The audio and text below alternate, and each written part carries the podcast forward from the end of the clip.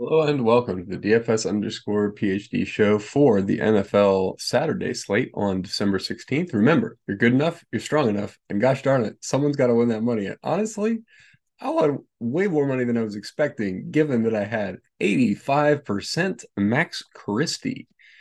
Yeah, I cashed like four lineups with Max, Max Christie last night, including one in the $15. So, and do you know why? Can you see why? Because everybody else on this list was right. Austin Reaves was right. Nick Richards was right. Wembanyama was right. Vassell, smash of the century. Rozier, 50 bomb. Okongwu, Capela. Everybody was like having amazing games, except my 85% Max Christie. The one lineup that didn't have him and did have all the good guys was like 330. I forget what it was, but it was pretty solid. A lot of points and money from that one. But yes, it that combined with Jalen Brunson. I can't tell you how many times I've played Jalen Brunson in five to fifteen percent in Classic this year. It has not been going well. He has not been doing that great. And now this. And somebody's got to win that money. And it was people with Jalen Brunson last night. My apologies to everybody. I saw some really solid uses of the satellite strategy did not pay off because of the stupid thing. So my apologies to you guys, but I, I enjoy sweating it out with you guys as well. And let's get it today because today, pretty easy slate for us guys. Pretty easy slate for those of us who know how to use group rules and adjust ownerships. Because everybody's going to be like, if you're playing one lineup or if you're like a chomp or whatever, you're like, I got to choose. How do I figure out, you know, uh, Montgomery or Gibbs or um, or for Pittsburgh, do I do Warren or do I do Najee? Well, and do them both, right? I mean, you set max one of them, Jahmyr Gibbs and Montgomery, max one of Najee and Jaylen. And by the way, it is a three game slate, so it's pretty short slate. So I did set in a just in case geo mean ownership less than 29. I'm okay with like two, three dupes because like it's 500, $600,000 chopping. So, you know, that's more money than I would know what to do with. So fine with that. I got five hundred dollars of wiggle room for my twenty lineups. I am going to play twenty because of the line. Like, I'm not going to play basketball today. It doesn't look like there's very good. It looks like they want you to focus on this. So, huh? It's a lot of Javonte Williams, but I, I think that makes sense. All right, let's have a look at where things. Yeah, a little bit more Javonte Williams than I would like, really. But so, okay now let me say how I have broken down these running backs given the rules and stuff. What I've done, I don't really uh, remember. Oh, yeah, yeah, I remember why I did that. Okay, so 15.98 is a weird number to choose. It's less than 16. That's my point with 15.98. So Ty Chandler in play for value, but he's clearly not a great option, right? I mean, like he hasn't been playing all year for a reason, probably. We don't know what his role will be really exactly. I mean, the same goes so I wanted to look this up. Bengals snap counts. Because last week I remember they did a weird like I remembered way more Chase Evans than I was expecting. So I just wanted to confirm exactly how much that was before uh before we continue. So week 14 felt like it was a split 63% Mixon, but nobody else got more than t- 10 snaps. That's surprising. Chase Brown got 18 snaps for 30%. So this is what I'm saying. Like Chase Brown did really well last week, like memorably well. He and we're talking a 60-30 snap count, right? So uh, pretty similar to what we're seeing with some of these other split backfield snap counts. Obviously, that's not a sustainable points per 100 snaps for Chase Brown, but it is something where you would think are they necessarily going to go 100% Joe Mixon in the future? I don't know. That guy was blowing him out of the water. I I assume it was in garbage time or something. I, I was kind of zoned out when I was watching the game last week. Um, but anyway, yeah, I think. Oh, okay. So I'm getting to Javonte in the flex. That's interesting. Javonte may be a little slightly higher value than Zach Moss, and at lower owner at lower ownership okay, I can see slamming him. I'm fine with it now. Uh, Zach Moss is, I'm not going underweight to Zach Moss. That's not part of the plan. Moss and Javonte Williams are your cash plays. There's nobody else. Like all these other guys are in split backfields. Everybody else. I mean, yeah, everybody else. These guys, I mean, they're not good. Neither one of them's good.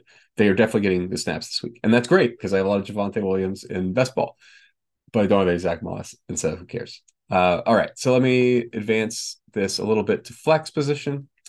It's the other place where we see uh, meaningful. So these are all the guys I left a lot of people as options in flex, and I'm getting to just the top options. Makes sense to me. And it looks like the top value options. I got a lot of Pittman in my wide receiver and a lot of ASB in my wide receiver. Let's make sure I'm matching the field on them actually.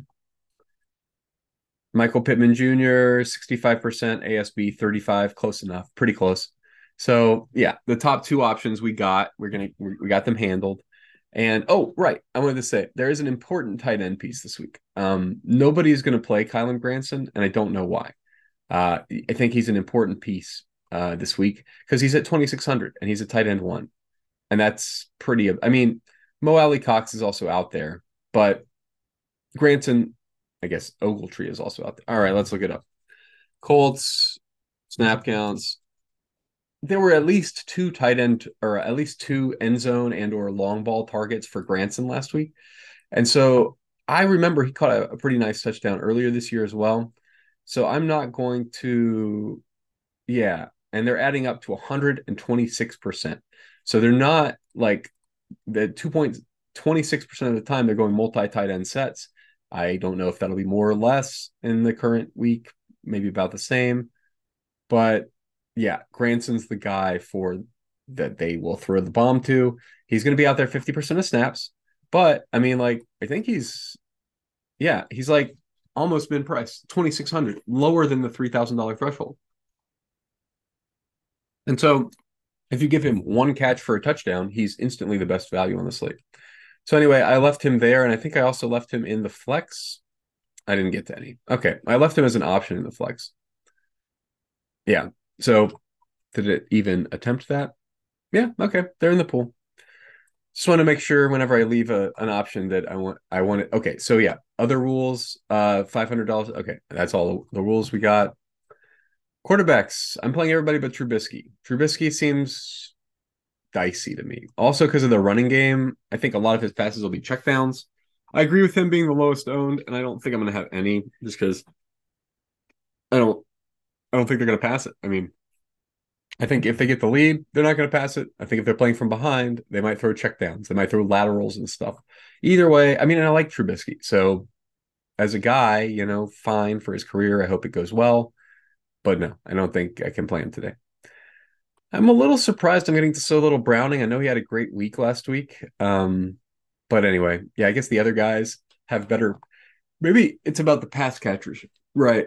It's about the pricing of the pass catchers because Cincinnati's pass catchers are all still priced from Joe Burrow weeks, right? And so like it's going to be tough to get to them on a on a short slate with guys who are not priced for having ever played with Joe Burrow, right? I mean, like all these other guys are have never played with Joe Burrow as their quarterback. So, you know, you never I mean, you're not going to get to it. What is I assume Ja'Marr Chase still 7600. So you have the one you have Justin Jefferson at 8,100. Basically, we don't have any smash values this week, so I can't really play the super expensive guys either.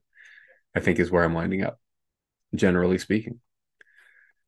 Uh, any chalk fades? No, I'm matching. Well, okay, so it looks like the first chalk guys that I'm completely off: Ty Chandler and Pat Freiermuth. Um, they're both fine plays. Don't you don't have to pull them out of your lineups. It's just the way I'm going this week with Kylen Granson as my my cheap option. I think he can score as much as Freiermuth. I'm going to go to him in every option like that and the other two tight ends uh, are just who you should play in cash games and in general. I mean, right? There's two good tight ends, Hockenson and LaPorta. They're really good. They're better than the other guys. So for the most part, that will reflect my ownership. 85% will be LaPorta and Hockenson because they're the best options. 15% will be trying to get cute with Kylen Granson. And I think that 15% also encompasses the ones that I'm throwing in the actual 500K. I, I'm 20 maxing the $3 because that's, yeah, it's where you get the most bang for your buck, but five hundred thousand dollars too much to pass up a couple shots. And those are the tickets I have left over from the satellite strategy. So tomorrow I'll play with real money, but today I'm playing with uh, satellite tickets.